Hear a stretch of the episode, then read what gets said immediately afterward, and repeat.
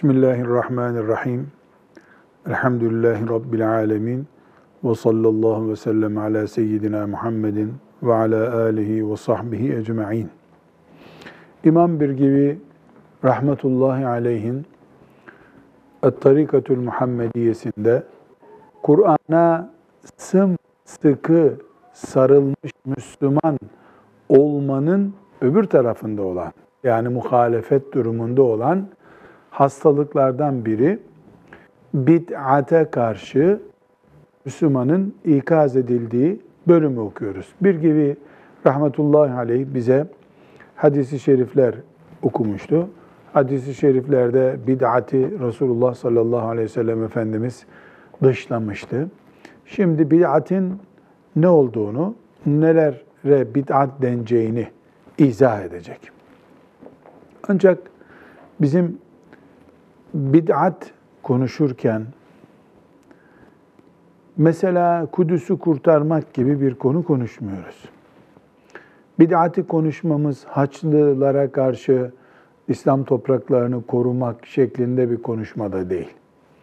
Bid'at dinin iç müdafasının adıdır. Bu sebeple bazen bid'at konuşmaları Müslümanların sanki birbirlerini itham etmeleri gibi anlaşılıyor olabilir. Bu önemli bir ayrıntıdır.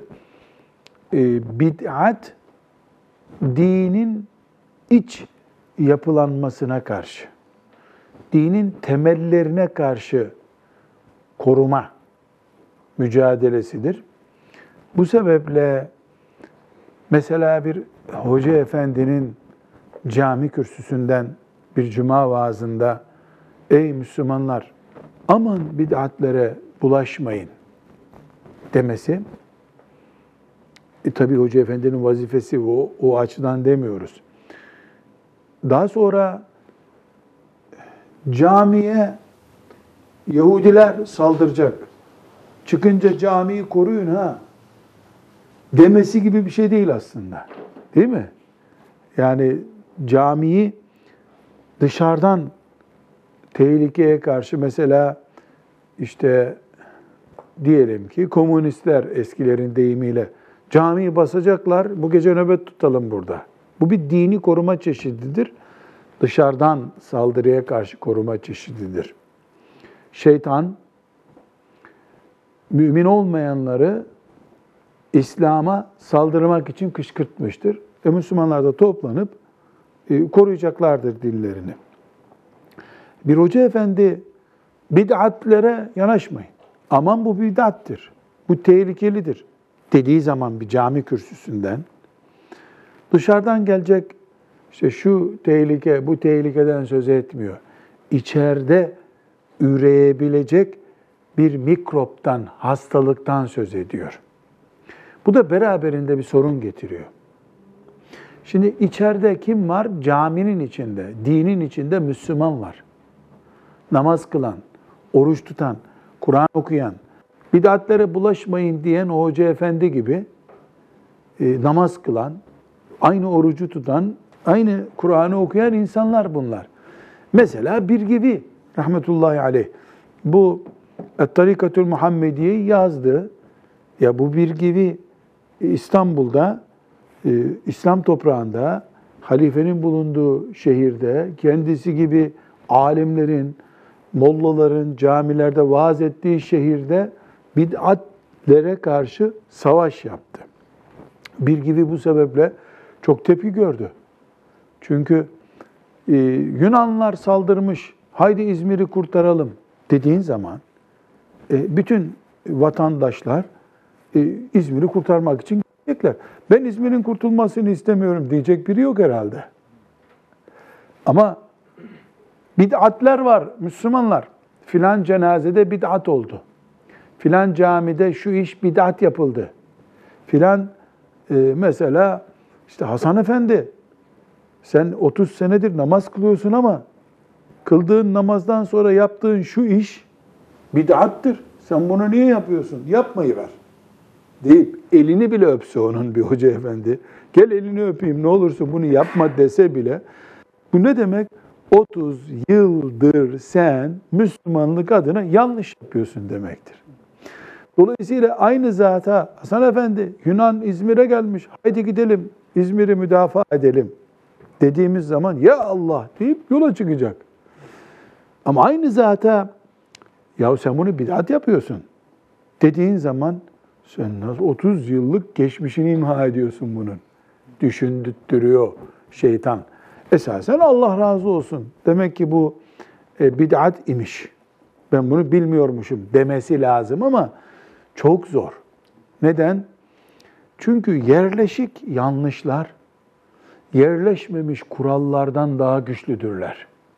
Yanlış yerleşik olunca o kuraldan daha güçlü hale geliyor. Bu sebeple e, Allah bir gibiye rahmet etsin. E, çok güçlü bir çıkış yapma cüreti gösterdi. Cüret etti.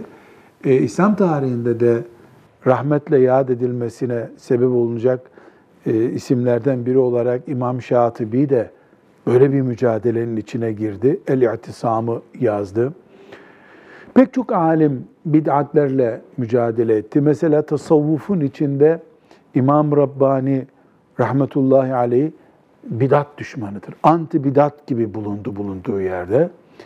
Ee, ama bütün tasavvuf dünyası tamam İmam Rabbani imamımızdır diyemedi. Halidilere, Nakşilere diye daraltıldı kaldı orada. Neden? Bid'at diye mücadele ettiğin şey rakip oluşturuyor sana. Bu sebeple e, babam Allah ona selamet versin, hepimizin babalarına, annelerine. E, yüzlerce hafız yetiştirmiş birisi. Yani Kur'an-ı Kerim'i elif cüzünü böyle camilerde şurada burada gelişi güzel öğrenmiş. İşte Kur'an-ı Kerim okuyabilir talebeyi alıp hafız yapmayı tercih etmezdi. Sıfırdan gelsin talebe isterdi. İşte hiç elif cüzü bilmiyor. O hoşuna giderdi. Çünkü derdi ki bunu okutmak, yani hiç bilmiyor elif cüzü. Bu elif, bu be, bu te demek. Ona ayın diyor. Sen ayn dedirtene kadar doğduğuna pişman oluyorsun. Neden? Ya bu ayın niye ayn diyorsun diyor. E, bozuğu tamir etmek hiç olmayanı yapmaktan zordur diye düşünürdü. E, bid'atleri bu açıdan değerlendirdiğimizde yani bir köye gidiyorsun. O köyde insanlar din yapıyoruz diye, Allah'ın rızasını kazanıyoruz diye, çok sevaplar kazandık diye işler yapıyorlar. Sen birden baştan düşer gibi bunları yapmayın, yanlış diyorsun. Allah Allah sen nereden geldin diyorlar. Dün bir, bugün iki. E, karışmıyorsun. E, sen bir Müslüman olarak vicdanın sızlıyor. Burada çok önemli bir noktanın altını çiziyorum. Bid'atle mücadele, düşmanının dışarıdan gelen şekliyle mücadeleden daha zordur. Yani bir tür bu beyin ameliyatı yapmak gibi bir şey. Beyin ameliyatı yapıyorsun. Yani hafif makasın yanlış yere değse felç edersin. Nitekim e, bid'atleri ıslah etmek için uğraşan ulema çok yoruldular. Ee, yakın zamanda benim başıma gelen bir olayı Hı. paylaşmak istiyorum hocam. Ee, Riyaz Evler çalışmasıyla e, çalışmamızla alakalı e, üniversiteli gençlere hadis dersine gidiyorum. Orada e, konumuz bid'ate geldi. Bid'atı anlattım. Anlatırken bir tane örnek verdim. Sonra e, gençlerden bir tanesi işte müdahale etti. İşte niye öyle diyorsunuz? acaba siz e, sapık mısınız, şunu da inkar ediyor musunuz diye böyle e, tepkiler vermeye başladı. Sonra orada e, üniversite hocaları, abilerinden bir tanesi dedi ki, e, delikanlı dedi, sen dedi e, farz-ı kifaye nedir biliyor musun dedi. Çocuk bilmiyorum dedi. Yani çocukta e, otomatik bir savunma sistemi var ama din bilmiyor. E, yani bid'at e, bid'at yani yanlış olan bir şey kendisine ifade edildiği halde e, kendi geçmişinden almış olduğu, gelenekten almış olduğu o bilgiyi o bilgiyi savunma ihtiyacı olarak kendisinde görüyor. E şimdi yani bu örnek çok güzel. Bunu bir yaygınlaştırsan yani neredeyse hep böyle denecek kadar e, taraftar bulabilirsin. Yani ne yazık ki e, insanlar ne yazık ki derken tabii yapılacak başka bir şey de yok. Oturup usulü fıkıh okuyarak, hadis usulü okuyarak, derin dersler izleyerek din öğrenemiyorlar. Hele yani son 10 seneden önceki nesil belki 30 sene önce biraz daha geniş tutarsak ya imanın şartını bilsin yeter. Allah desin yeter. Gusül abdesti alsın yeter. Denecek kadar daraltılmış bir Müslümanlık öğrendiler. Çünkü İslam kökten gidiyordu diye korktular. Yeni yeni e, İslam'ın daha farklı bölümleri veya Kur'an büyük bir kitap sadece namaz anlatmıyor. Yeni yeni deme imkanımız oldu elhamdülillah. Şimdi de bilgi bolluğundan şımarıklık çıktı bu sefer. Ama her halükarda e, bid'atlerle mücadele iki büyük risk taşıyor. Birincisi yerleşik ve kabul edilmiş bir uygulamaya karşı çıkıyorsun sen. Bir bu. İki, e, bunu yaparken mesela Diyanet İşleri Başkanlığı yasak bid'atler diye bir liste çıkaramıyor, cüret edemiyor buna. Ben iyi hatırlıyorum.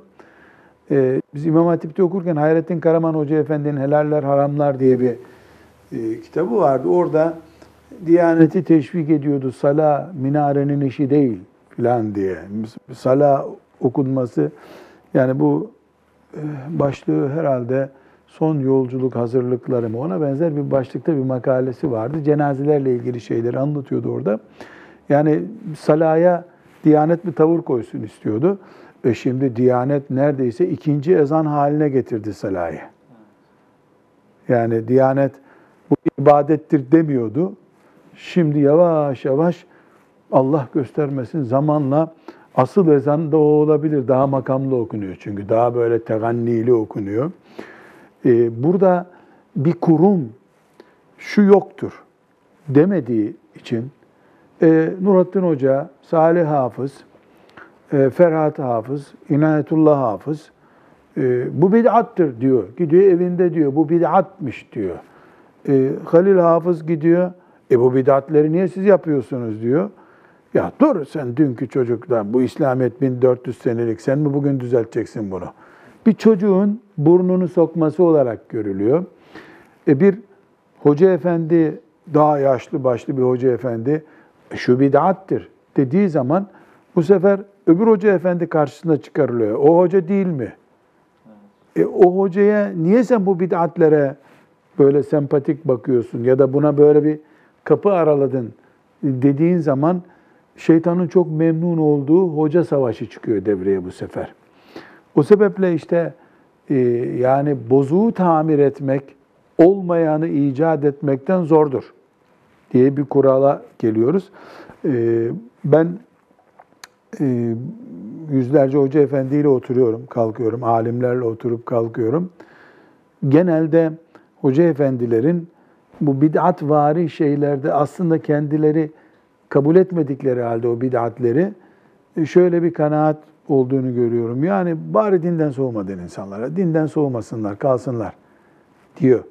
Bu sebeple halk mantıklı olan hocaların bid'atlere daha sempatik baktığını görüyorsun.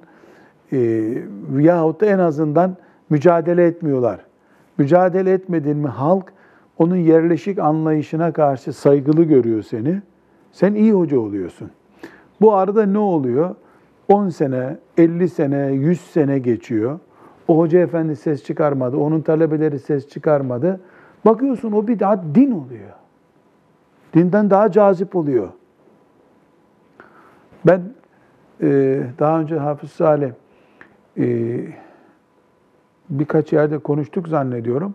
Bid'atlere örnek olması bakımından asla unutulmayacak bir örnek. 1960'lı yıllara ait bir hatıra naklediyorum. E, babam e, işte 50-60 tane hafızlık yapan talebeyle okutuyor bizi. Bir kadın geldi, selam verdi. İşte bir akrabasının öldüğünü onun için mevlüt okutturmak istediğini söyledi. Yani Kur'an kursu ne işe yarayacak? Mevlüt okutturacaklar. Babam hiç mevlüt okumuş bir insan değil. Asla mevlüde de e, yanaşmaz. E, Mahmud Efendi, Mahmud Usta Osmanoğlu Efendi, Sellemehullah'ın ekolünde olduğu için e, mevlüt onun e, kültüründe yok. Bid'at. Yani ben e, Mahmud Efendi'nin yüzlerce vaazını dinledim. Mevlüdü övdüğünü. Süleyman Çelebi'den bir iki nakil yaptığını gördüm de Mevlüdü bir ibadet gibi övdüğüne hiç rastlamadım. Şimdi onun peşinden geldiğini söyleyenler e, Mevlüdü Şerif okunmalı gibi bir hava estiriyorlar ama onun ekolünde yok. Babam mesela onun en yakınındaki kimseler olarak e, ki onlardan biri olarak Mevlüd'e hiç asla e, sıcak bakmazdı. O kadın geldi, işte filanca akrabam öldü, e, Mevlüt okutmak istiyorum dedi. Şimdi baktı ki babam, şimdi yorumluyorum tabii, babamın niye yaptığını ben bilmiyorum. Ben o zaman çocuktum. Ya bu kadına şimdi mekruhtur, bid'attır anlatamayacak. Dedi ki, e, teyze dedi, niye mevlüt okutmak istiyorsunuz dedi. Bütün akrabalarım zaten kalabalık. Hepsi için bir mevlüt okutturacağım dedi. Bana hafız ver buradan. Babam da ona dedi ki, bunlar hafızdır, çok iyi hafızdırlar. Ben sana birkaç tane hafız vereyim de hatim okusunlar senin evinde, Kur'an'ı hatmetsinler dedi. Kadın ne cevap verdi dikkat edin. Dedi ki hoca efendi benim akrabam çok kalabalık hatim yetmez mevlüt olsun dedi. Evet gülüyoruz ama bu kadının e, belki de hiçbir kabahati yok. Neden? Kadıncağız bir defa bu sözü niye söylüyor? Yani öyle inanmış ki akrabayı kuşatsa kuşatsa mevlüt kuşatır. Şimdi gülüyoruz ama Hasan hocam e senin yörende böyle inanmıyor mu insanlar? Mesela çok basit bir örnek. Kur'an-ı Kerim mevlütlerde okunur. Neresinde okunur? Araf asılalarda. Mola vermek için Kur'an-ı Kerim bir şekerleme yapılır gibi konur. Nauzu billahi teala. Bu bilerek yapılan yani böyle yapılan bir şey değil. Küfür olur böyle bir şey yapılsa. Tahkir olur Kur'an-ı Kerim'e. Ama ne dedik? 10 sene, 20 sene bu köydeki imam efendi ses çıkarmıyor. Kasabadaki molla ses çıkarmıyor. Derken derken 100 sene, 200 sene sonra akraba kalabalık olunca hatim yetmez. Mevlüt lazım buna. Havasına geldi. Ee, önceki derste hatırlıyorsanız örnek vermiştik. Yani babasının kuzu borcu var birisine. Bir kuzu verse onu babası kul hakkından kurtulacak. Müminse cennete girecek. Onu vermiyor ama dana kesip veriyor. Niye? Çünkü bid'at olan şeyler bir cazibiyet taşıyor beraberinde. Birinci konusu bid'atle mücadelenin yerleşik düzenle e, veya insanların belli bir kabullenmiş olduğu şeyle mücadele etmen gerekiyor. Bu da her hoca efendinin işi değil doğrusu. Bir gibi gibi köklü bir alemin bu uğurda belki de şehit olmaya razı olacak birisinin e, yapabileceği bir iş. Nitekim öyle oldu yani bir gibi ve emsalleri gidecek cami bulamadılar sonra. Yani madem bid'at girme la camimize der gibi bir e, yaygınlık oldu. İkinci noktası bid'atın şimdi şeytan bir iş yaparken kolay kolay e, böyle akılsız, mantıksız bir iş yapmıyor. Güzel bir yere oturtuyor onu. Mesela Mevlüt'ü örnek verdik ama konumuz Mevlüt değil. Yani Mevlüt diye bir başlığımız yok bizim.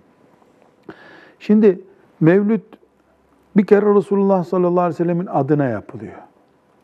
Yani hangi Müslüman karşı çıkabilir buna? İki, sık sık salatü selam getiriliyor orada. Bu Efendimizin emri zaten bana sallu aleyye.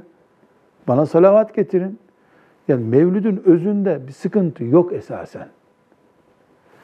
Mevlüt, Resulullah sallallahu aleyhi ve sellemin bana mesela e, Siret-i Nebi mi okuyalım dense, e, bir mevlüt mü okuyalım dense bilgi kaynağı olarak, ben mevlüdü tercih ederim. Neden? Siret-i Nebi'den çıkarılacak sonuçların Çok daha iyisi e, şöyle bir mevlüt cümlelerinden duygusal olarak çıkıyor. Madem etki edilmek istiyor. Mesela Allah mağfiret etsin Arif Nihat Asya'nın naatı gerçekten muhteşem. Yani o naatı insanlar gözyaşı olmadan nasıl dinliyorlar merak ediyorum. Naat gibi Türkçe olsa e, Süleyman Çelebi'nin Mevlüdü, Siret-i Nebi'den daha fazla etki eder. Yani bir düşün ki mesela Siret-i Nebi'yi okuyorsun, işte şuraya hicret etti, şurada savaş etti, burada amcası öldü. Bilgi ediniyorsun, dosyaya koyuyorsun, kapatıyorsun. Ha şu kadar çocuğu varmış diyorsun, hanımı filancaymış diyorsun. Ama Amine annemizi Süleyman Çelebi'nin tarif edişi, ya nerede bu kadın bu dünyada, mezarını öpesim geldi, ayaklarına kapanayım diye. Yani Amine annemizin Siret-i Nebi'de anlatıldığının yüz kat daha dolu ve heyecanlısıdır Süleyman Çelebi'deki anlatım. Ama bütün bunlar, yani bu güzellikler, bunları itiraf etmemek e, insanlık değil yani ahlak değil. Bunu niye itiraf etmeyeceksin ki bunu? Hakikat böyle çok güzel gerçekten. Ama bunun ibadetin yerine oturtulabilecek çapta olması mümkün değil. Niye? Ondan daha kat'i olanı Bukhari'deki müttefakun aleyh hadisler veya mütevatir hadisler var ama namazda zamm-ı sure olarak okunmuyor. Namazda zamm-ı sure olarak yani mütevatir bir hadis-i şerif okusak. Men kezebe aleyye mütehammiden felletebe mak'adehu minen nar. Bu mütevatir hadistir. Kur'an da mütevatir, bu da mütevatir ama Kur'an ayeti değil. Bunu namazda zamm-ı sure olarak okusak namaz oluyor mu? Üstelik namaz bozuluyor. Çünkü ayetin dışında bir şey okudun. Ee, bir, bir haber cümlesi kurdun. Arapça da olsa namaza zarar veriyor. E demek ki ibadet olmak başka şey, çok yüksek heyecanlı olması başka bir şey. Buradan şu noktaya geliyorum. İkinci noktada, şimdi bid'atler sıfır gerekçeyle çıkmıyor çıktığı zaman. Bir boşluk doldurulması gerekiyor. O boşluk dolduruluyor. Mesela umumiyetle ya insanlar sevsinler, sempatisi olsunlar diye. Mesela Suyuti'nin El-Havi lil Fetavisinde e, Fatimilerin bu mevlüt törenlerini nasıl başlattıklarını uzun yıllar oldu orada okudum da e, çok enteresan bir şekilde orada aklımda kalan yani Fatimiler yüzlerce dana, deve kesiyorlar. Efendimiz sallallahu aleyhi ve sellemin doğum gününde fukarayı günlerce doyuruyorlar, yediriyorlar, içiriyorlar. E, casus bir devlet olduğu için halka şirin görünmesi lazım. Yani Efendimiz sallallahu aleyhi ve sellemin doğumunu, sadakayı, e, hayvan Allah için hayvan boğazlamayı e, kullanıp casus devlet olduğu halde orada İslam'ın peygamberiyle İslam'ın içine bir örgütlenme getiriyor. Bunu ne zaman anladık? Biz asırlar sonra Selahaddin gibi onları yerle bir edince anladık. Yani Selahaddin gibi Allah rahmet etsin devirdi onları da ya bu hainler böyle bir şey yapıyormuş diye o zaman anladık. Netice olarak e, bid'atler belli bir sempati üzerinden çıkıyor. E, o bid'at yayıldıkça sempati de yayılıyor fark etmeden. Yani e, bir tane şeker tatlıysa 10 sene üst üste şeker yemen seni şeker kolik yapıyor bu sefer. Bidat de ilk akla ve kulağa, göze hoş gelen tarafı e, hemen bakıyorsun e, bir bidat e, tatlı, bidat koliklik diyebileceğimiz bir şey ortaya çıkarıyor.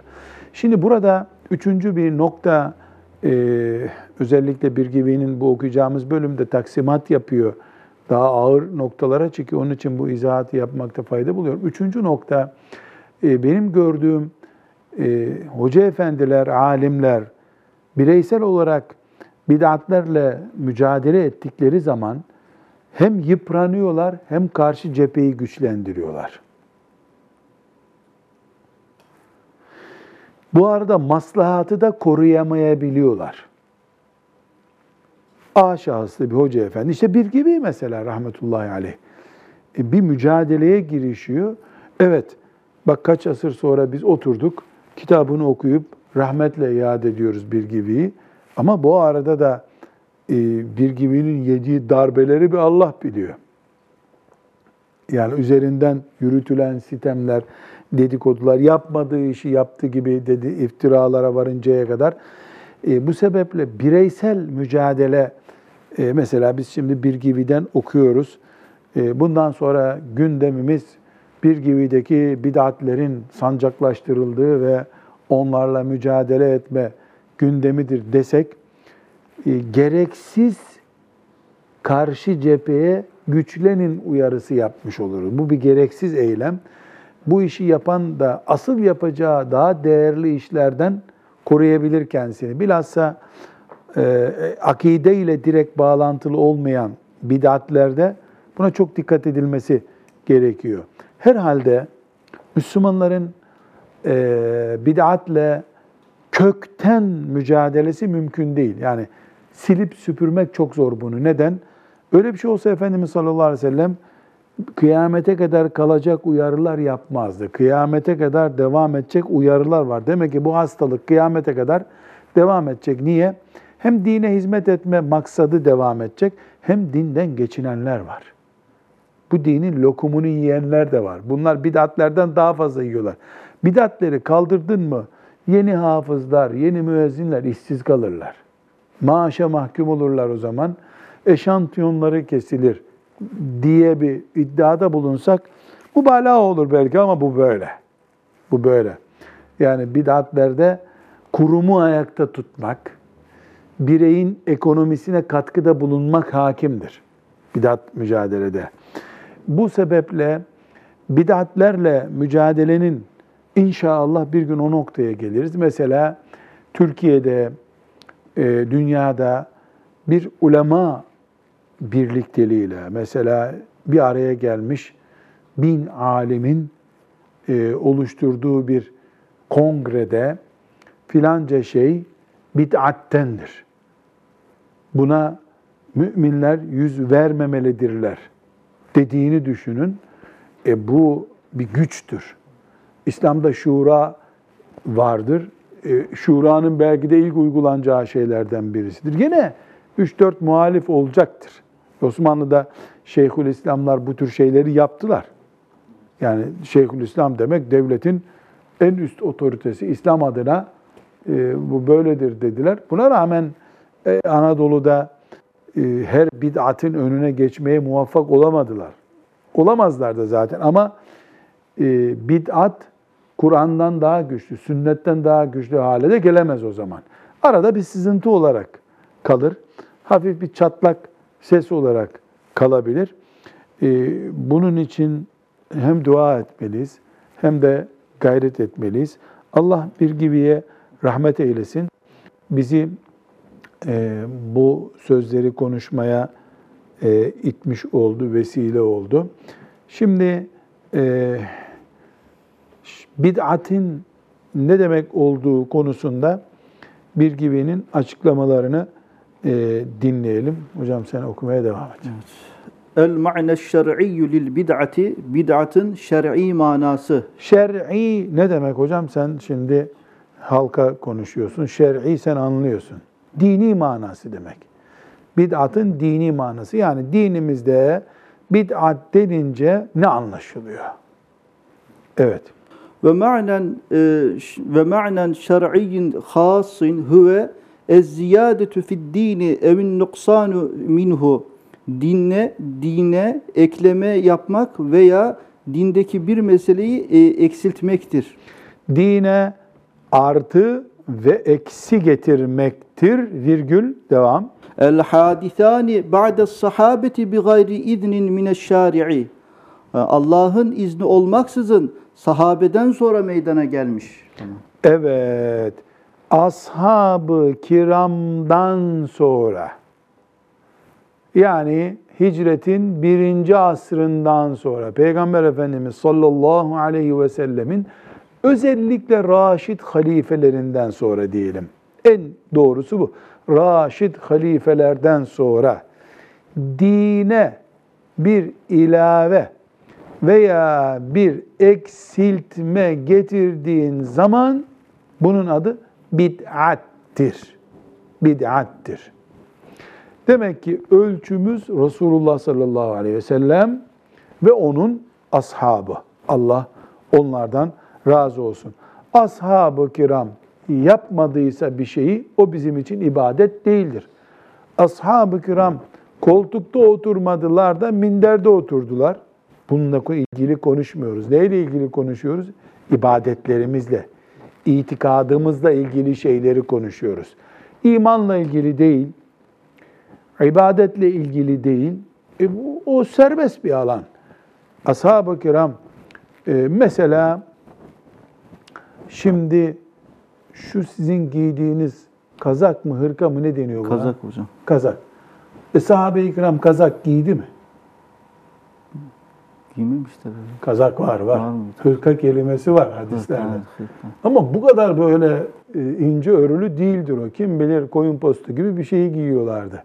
Ashab-ı kiram çok soğuk yerlerde yaşadılar. Medine'de kışın ayaz soğuğu olur. Kar yağmaz böyle fırtına olmaz ama dişin dişine geçer vallahi. Yani sabahleyin abdest almak çok zor Medine'de kış aylarında. Çöl soğuğu çok kötüdür zaten. Dolayısıyla ashab-ı kiram mesela soğuktan donup ölen sahabi var. Hani gusl, guslediyor da e, işte teyemmüm et, ettirmiyorlar, guslet diyorlar ona. O da abdest alıyor, ölüyor. Yani guslediyor, gusül abdesti alıyor, ölüyor. Demek ki soğuk gördü ashab-ı kiram. Kazakları var ama böyle V yakalı, kenarları lastikli, böyle cepli hırka var mıydı? Yoktu. O zaman bu bid'at mı? Değil. Niye bid'at değil? Çünkü dinle ilgili değil. İslam'ın şartlarından biri değil. Hristiyan papazların kıyafetlerinden bir kıyafet değil. Ama eğer bunu Hristiyanlar mesela 20 Aralık'tan sonra giyiyorlar V yaka kazak. İsa Aleyhisselam şöyle dedi, böyle dedi diye. Onu biz giysek olmadı. Bu teşebbuh oldu yani onlara benzeşme oldu. Dini boyut kazandı. O zaman risk taşıyor. E mesela sen şimdi sarık sarıyorsun. Kaç metre senin sarığındaki bez? 5 metre hocam. 5 metre. E 5 santim kalın değil ama. Ashab-ı kiramın 5 metrelik sarığı sence ne kadar olurdu kalınlığı? 5 metre kumaş bulsa onlar bir de ondan battaniye yaparlardı. Zavallılar iki karış bir şeyi sarık diye sardılar. Niye? Onlar da kumaş denen şey zaten bizim battaniyemiz gibiydi kim bilir. Kalın şeyleri kumaş olarak kullanıyorlardı. E şimdi böyle ince, narin, bir de Japon bezi mi deniyor buna? Öyle Tabii bir bu ondan değil hocam. Ee, genelde e, bizim arkadaşlar kullanıyorlar da Japon Daha bezi. ince oluyor Evet, ve dik daha tutuyor. ince, evet, Dik tutuyor. daha ince, daha beyaz, daha Ashab-ı kiram onu bulsa ipek diye şüphelenip zaten kullanmazlardı onu erkeğe haram diye. Demek ki yani kör bir bakışa da gerek yok. Ashab-ı kiram yapmadı derken biz ashab-ı kiramın ibadet olarak yapmadığını veya ibadet olarak yaptığını kastediyoruz. Günlük hayata gelince haram olmadığı sürece serbest. Haram olmadığı sürece serbest. Yoksa ashab-ı kiram yani mesela hep hurma yediler. Şimdi hep hurma mı yiyeceğiz biz? Ashab-ı kiram hiç mesela Ramazan'da pide yemedi. Pide haram mı? Bidat mı şimdi pide? Salih hocam pide bid'at olabilir mi? Hayır hocam bulsalar da onlar da yerlerdi belki de. Ben olur diyorum bid'at. Yerine göre olabilir ama Nasıl normal. olabilir? Pide Yani- var ya Ramazan-ı Şerif'te hani. Şimdi Ramazan'da bu soframızda pide olmazsa iftara, Oruç makbul olmaz. e, iftara uygun bir sofra kurmamış oluruz diye düşünüldüğü takdirde bidat olabilir belki ama normal mesela şu an Ramazan'da değiliz. Veya Ramazan'da olalım. Yani he, Pide ve- daha güzel diye aldık geldik. yani bunu yememizde belki bir sakınca yok. Ama pide yiyenin orucu iki kat daha makbul olur diye düşünsem. Öyle düşünmeye başlayınca Bitti. ashabın yolundan çıkmış oluyoruz. Şimdi bu çizgiyi ayırmak lazım. Evet. Yoksa ashab-ı kiramı durup dururken yani sanki dini zorlaştıran veya maazallah peygamber gibi yetkili etkili insan görüyoruz o zaman. Yani ashab-ı kiramın bir hakkı hukuku yok ki böyle yani ashab din koyamıyor. Ashab-ı kiram niye biz sahabenin yaptığı diyoruz? Şu iki şeyden dolayı. Bir, sahabe keyfine göre bir iş yapmadı. Allah içindir. Allah emretti diye yaptığına inanıyoruz. İki, Resulullah sallallahu aleyhi ve sellem'den din olarak öğrendikleri hiçbir şeyi mağaraya götürmediler. Hayatlarıyla beraber bize sundular. Dolayısıyla biz Peygamber Efendimiz Aleyhisselam'ı 23 yıl izleme imkanımız olmadı. Tek başına bir sahabi de bize bunu filmini çekip aktarmadı. Ama on binlerce sahabinin toplamından 23 yıllık hayatını görüyoruz Efendimiz sallallahu aleyhi ve sellem'in. O yüzden sahabe-i kiram değerli. Yoksa İslam'ın e, yani bağlayıcı kimliğine sahip birileri değil ashab-ı kiram. Allah onlardan razı olsun. Bu sebeple yani ashab-ı kiram Ramazan-ı Şerif'te pide yemedi. Yani bulamadılar da yemediler. Bulsaydı yer miydi? Yerdi tabii. Bulsaydı yerdi. Öbür taraftan mesela bizim sofralarımızdan daha fazla bal tüketiyorlardı. Bal şerbeti içiyorlardı.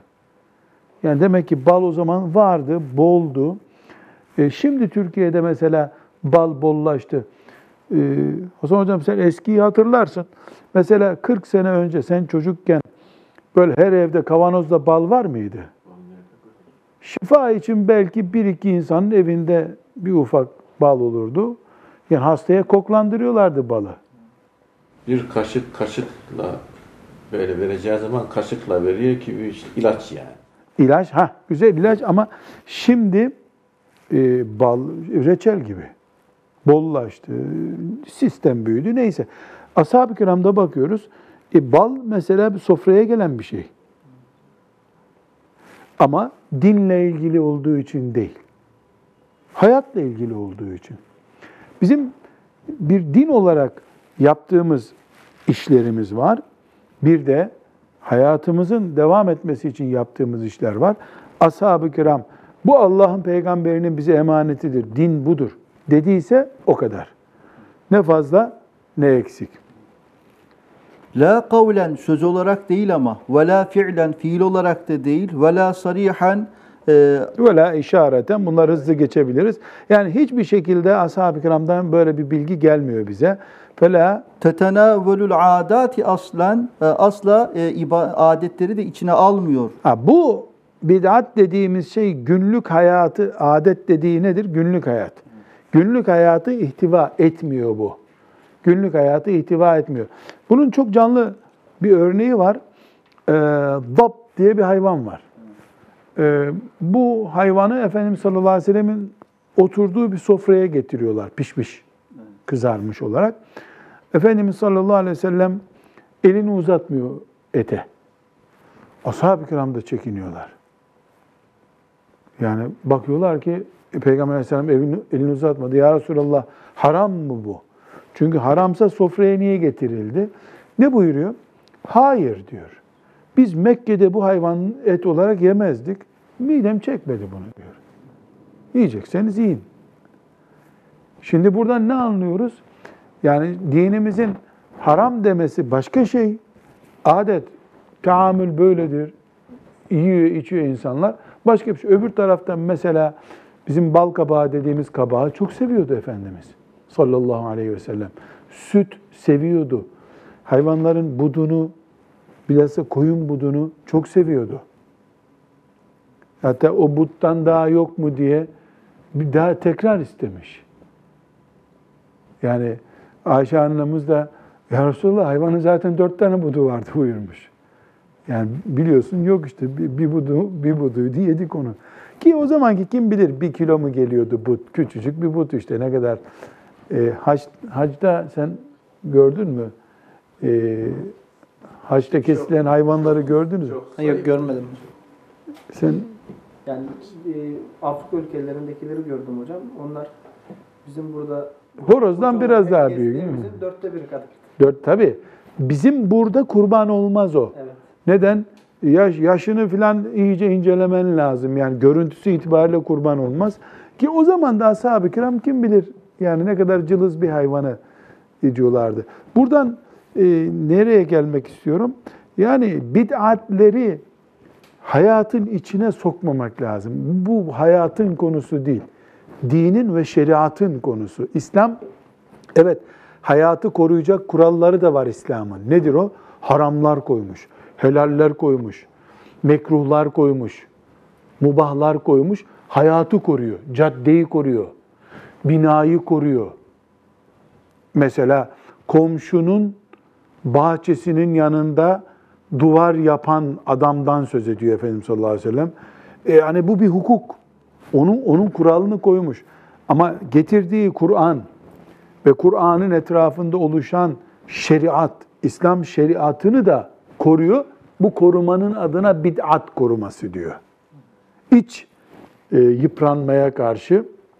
Çünkü önceki ümmetler, Yahudiler ve Hristiyanlar reddedip çıkmadılar Hristiyanlıktan ve Yahudilikten.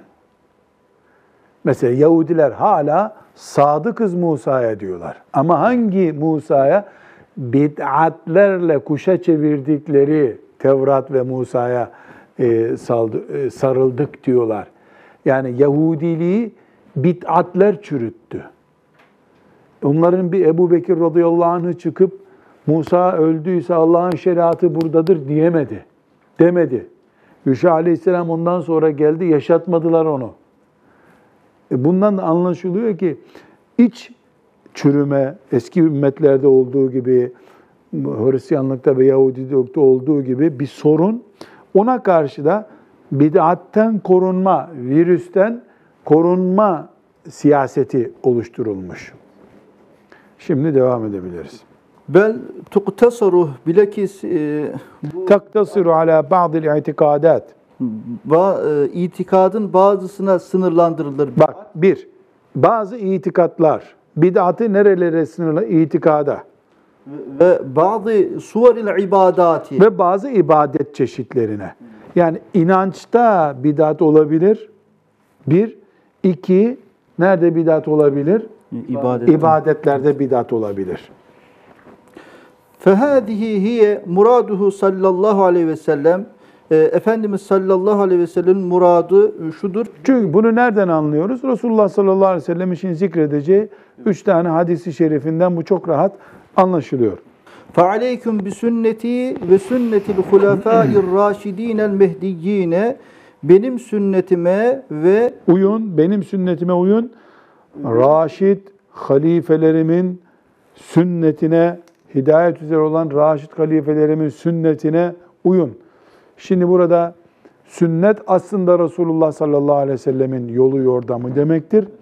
Raşid halifeler de onun izinden gittikleri Allah'ın izniyle garantili liderler oldukları için onlara uymak da ne oluyor? Resulullah sallallahu aleyhi ve selleme uymak oluyor. Sonra bir başka ve hadis-i şerifinde sallallahu aleyhi ve sellem entüm e'lemu bi emri dün- dünyakum siz dünya işlerini daha iyi bilirsiniz. siz dünya işinizi bilirsiniz. Şöyle bir olay olmuş.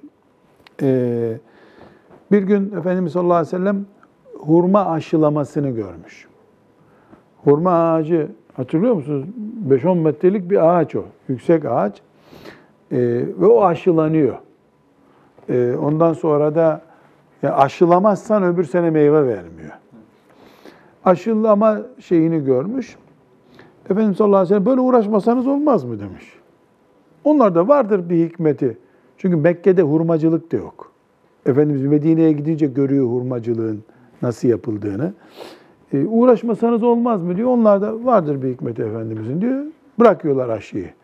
Öbür sene meyve alamıyorlar bu sefer. Ya Resulullah diyorlar. Biz senin işaretine ittiba ettik ama bu senede hurma yok. Ne buyuruyor? Entüm e'lemu bi emri dünyakım. Bu dünya işlerini siz benden iyi bilirsiniz buyuruyor. Benden iyi bilirsiniz buyuruyor. Şimdi benden iyi bilirsiniz. Yani daha iyidir dediğiniz seneye aşınızı yapın. Ben zaten sordum size yani yapmasanız olmaz mı dedim. Niye siz böyle yaptınız diyor. Burada küçük bir not yazmamız lazım. Bazı hain, bidat kafalılar bu hadisi şeriften yola çıkarak laiklik İslam'da da var diyorlar. Nasıl var diyor? Peygamber sallallahu aleyhi ve sellem siz daha iyi bilirsiniz diyor dedi. Bunu bir defa müşriklere mi dedi, sahabisine mi dedi? Yani yemek pişirmeyi sen benden daha iyi bilirsin. Ziraat yapmayı sen benden daha iyi bilirsin. Hasta tedavi etmeyi sen benden daha iyi bilirsin. At sürmeyi sen benden daha iyi bilirsin. Ağaç budamayı sen benden daha iyi bilirsin dediğinde Peygamber sallallahu aleyhi ve sellem dünyalık işler senin olsun ben ahiret işlerine bakıyorum demiş mi oluyor? Sen elbette ziraatı daha iyi bileceksin. Ama Ziraat Bakanlığı benim elimde olacak. Sen filan amelelik işini daha iyi bilebilirsin. Ama bu işin sahibi benim. Sen amelesisin bu işin. Bunu delil gösterip akıllarınca laiklik var İslam'da. Nereden anladı? Efendimiz sallallahu aleyhi ve sellem böyle buyurdu. Ama işlerin ahiretle bağlantılı olup olmaması açısından ele almıyor meseleyi. Hiç ahiretle ilgisi olmayan bir şeyi sen istediğin gibi zaten yap karışmıyor Efendimiz sallallahu aleyhi ve sellem sana.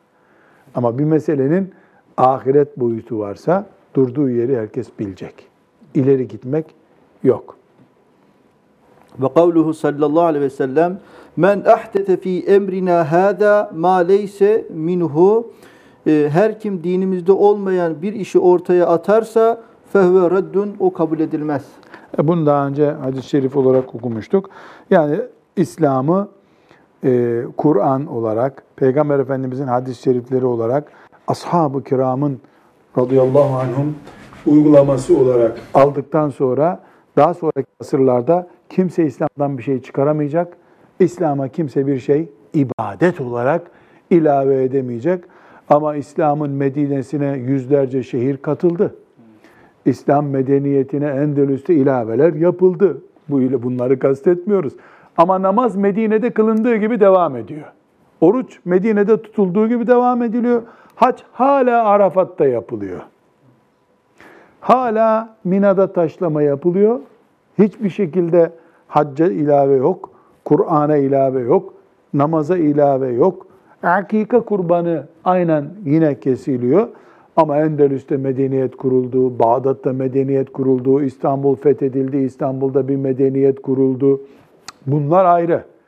Dünyanın imarı başka şey, evlerde günlük hayatın yaşanması başka şey, fabrikaların kurulması başka şey, ibadetimizin yapılışının Medine'deki ilk günkü heyecanla devam etmesi başka şey. Şimdi buradaki alttaki paragrafta hocam vel bid'atu fil i'tikadi Hiyel e, mütebadiretu min itlaqil bid'ati e, vel mübtedi'i e, vel heva ve ehlil hevai ve hevai yani bid'at itikatta heva yani inançta nasıl bid'at oluşur? Evet. ilk akla gelen budur. Febaduha küfrun bu bidatın bazı küfürdür ve baduha leyset bihi bazı küfür değildir. Velakinneha ekberu min kulli kebiratin fil ameli hattel katli ve zina e, öyle ki bazı bid'atler bazı bid'atler öyle büyük günahtır ki e, adam öldürme kişi öldürmekten ve zina yapmaktan daha büyüktür. Ve leyse fevkaha illel Yani küfürle e, baş başa denebilecek kadar e, tehlikeli bidatler de var. İtikat yani iman konusunda mesela meleklerin kız olduğunu düşünsen maazallah bu bid'attır. Çünkü melekler kızdır demek çok vahim bir durum. Yahut da mesela Kur'an-ı Kerim'in Bakara suresi çok uzun bunu biraz kısaltalım desen bu bir itikat çeşidi. Allahu Teala'ya isnat edilmeyecek bir söz isnat etsen bu cinayet. Yani insan imanıyla oynayacak bir bid'at da yapabilir. Bir bid'at söz söyleyebilir. e, küfre küfür olan bidata örnekler vermiş Hadimi hocam Mine Berika'da. Okuyalım E, hızlıca. diyor ki e, cüz, e, Allah'ın cüz'iyatı bilmediğine dair bir e, bir şey kullan, bir ifade kullanmak veya haşi cismani Bir dakika, bir dakika. Şimdi cüz'iyatını bilmediği dedin. Biz bak kameraların önündeyiz Talha Hoca. Sen öyle medreselerde öğrendiklerini unut. İnsanlara ala kadri ukulihim konuş. Ne demek? Yani Allah her şeyi biliyor ama benim yarın çocuğum doğacak mı doğmayacak mı o bir ayrıntı. Cüz'iyat ne demek? Ayrıntı. Bu ayrıntıları bilmez Allah demek itikatta bid'attır. insanı küfre kadar götürür. Ayrıntı ne demek? Yani Allah Peygamber Efendimiz'i gönderdi. Ee, ona iman edilecek, peygamber olacak bunları biliyordu. Ama İstanbul'un fetih tarihini bilmiyordu Allah. Maazallah. Bunu söylerken insanın titriyor, damarlarından kan duruyor. Bu söylenir mi ya? Genelleriyle, ayrıntılarıyla hepsini biliyor Allah Celle Celaluhu. Onun bilgisi öyledir. Değil dese gibi Müslüman uzak, uzak ayrıntıları bilmez Allah. Haşa. O zaman bu itikatta sapıklık, itikatta bidat demek. Bir de haşrı cismani inkar etmek olarak söylüyor. Örnek olarak Ne demek haşr cismani? Yani kıyamet günü insanlar bu bedenleriyle mi dirilecek? Yoksa sadece ruhlarla mı dirilecek? İşte bazı insanların boş boğazlılıkları, yok ruhlar dirilecek sadece, yok işte bedenimiz dirilecek. Hasbunallahu ve ni'mel vekil. Ya Allah'ın işine ne karışıyorsun? Nasıl diriltirse diriltir.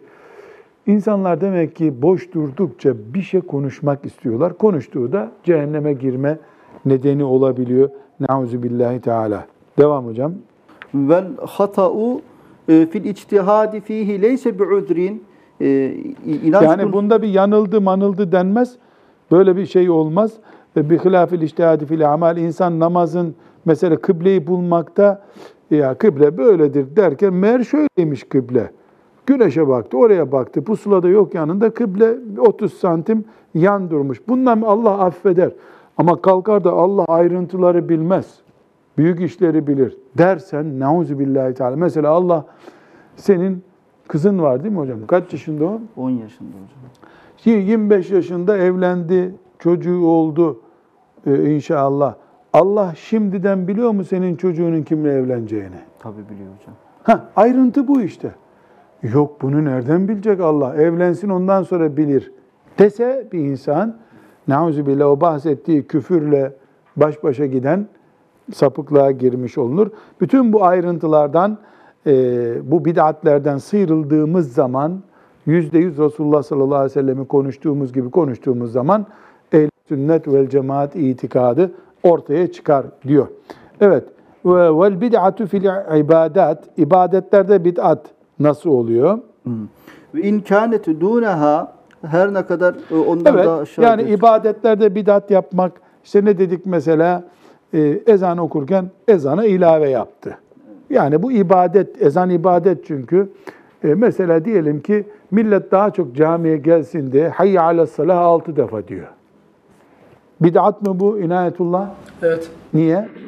Çünkü Efendimiz sallallahu aleyhi ve sellem Bilal'e ne dedi? İki defa hayy ala salah de dedi. Peygamber aleyhisselamın emri belli mi? İki diye sınırladı mı o? E ben iyi niyetle millet gelsin bak çok önemli bir namaz ha muhakkak gelin demek için altı defa dedim hayy ala salah. Bu bid'at. Niye? Bunu gerekseydi aleyhisselam derdi. Cuma günleri altı defa deyin mesela. Demediğine göre bunu yapan Müslüman bid'at işlemiş oluyor. İşlediği bid'atte her ne kadar biraz önce Allahu Teala'ya ait yanlış düşüncelerdeki boyutta değilse de orijinali bozmak suçu ihtiva ediyor. Çünkü bize Resulullah sallallahu aleyhi ve sellemin talimatı belli. İki defa hayy ala salah deyin. Bunu üç de desen, bir de desen aynı. Lakinneha munkerun ve dalalun Her ne olursa olsun bu da bir sapıklıktır. la siyyema izâ sa, e, sademet sünneten müekkedeten. Bir de düşün ki bu müekket yani iyice bilinen yerleşik bir sünnetin karşısına dikiyorsun sen bunu.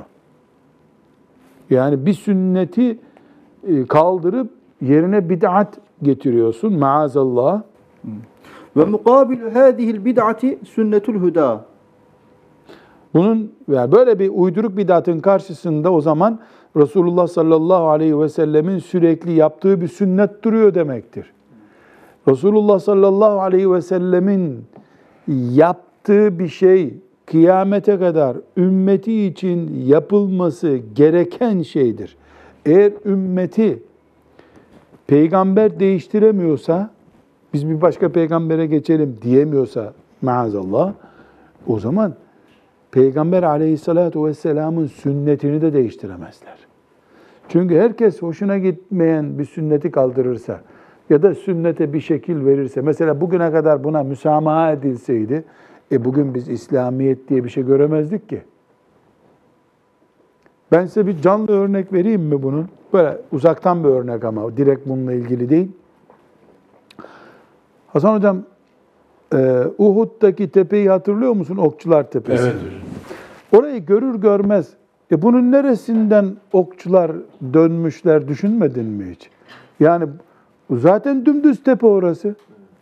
Değil mi? Sen hiç düşündün mü bunu? Evet hocam. Yani Uhud, Uhud bir tepesi tepe, yok orada. Bir insan boyu anca değil mi? Evet, çok büyük bir şey zannettim. Gittim baktım küçücük bir tepeymiş. Tepe de değil yani tümsek. Evet, tümsek Sen ona şey. dikkat ettin mi Zahar? Halid bin Velid onun neresinden döndüğü zaten görülüyor. Evet yani görebiliriz sahabe onun geldiğini. Böyle Hayır, baktığımız tepe zaman. Bir dağ değil ki Halit arkasından Evet, dolandı evet. diyor radıyallahu Evet. anh. Niye biliyor musunuz? İnsanlar oradan gelirken üç tane taş hatıra getirmişler. Üç taş, üç taş, üç taş. Her hacı bir taş getirince bize tepe kalmadı bu sefer. Yani karıncaların bir kamyon buğdayı bir haftada taşıması diye bir olay var ya. Gel ki bir tane buğday alıyor ama 100 bin karınca bir hafta çalışınca bir kamyon buğday gidiyor bu sefer. Şimdi koca Halid bin Velid'in tepesine bakıyorsun dümdüz. Oradan bir kamyon taş çıkmaz herhalde. Yani şu anki halinden daha fazlası gitti herhalde hocam. Ya bir defa bu üzerinde 50 tane okçunun veya 40 tane okçunun nöbet tuttuğu Tabii bir tepe. yer, 40 kişi üstünde dursa zaten dolar o şimdi. Evet evet. Değil mi? Sadece öbür dağla arasındaki vadinin üzerinde 50 tane nöbetçi duruyormuş. Nerede bu? Ya ben bir taş alayım hatıra. Bundan ne olur dendi. O bir ne olur ne olurlar tepeyi bitirdi. Bir sünneti ihmal ediyorsun sen. Deden de bir sünneti ihmal etmişti zaten. Onun dedesi de bir sünnet. E, 600 milyon sünnet yok ki. Sünnetler zaten birkaç bin tane olsa olur. E her, her asırda üç tane gitse on asır sonra sünnet de kalmadı. Kur'an da kalmaz o zaman maazallah. Onun için tek bir sünnet için Ömer kafalı adam olup bir sünnet için hayat feda etmeye değiyor. Bu mantıkla bakınca. Evet o sırada tabii hocam bir de Uhud'un toprağa taşı gelirken ruhu da gidiyor. Ha, o taş- boyutu da ayrı Ha, yani. Tabii o başka bir şey. O, o zaman Uhud kalmıyor aslında ortada. Umre'de e, yaşandı hocam. Bir kadın doldurdu bir poşete e, toprağı oradan dolduruyor. Hoca efendi gitti müdahale etti, bırakmadı. Bayan hocaya gönderdiler. Biz ikna ettiler, sen ikna ettin. Bıraktıramadılar. Hasbunallahu ve ni'mel vekil. Devam edeceğiz inşallah. Velhamdülillahi Rabbil alemin.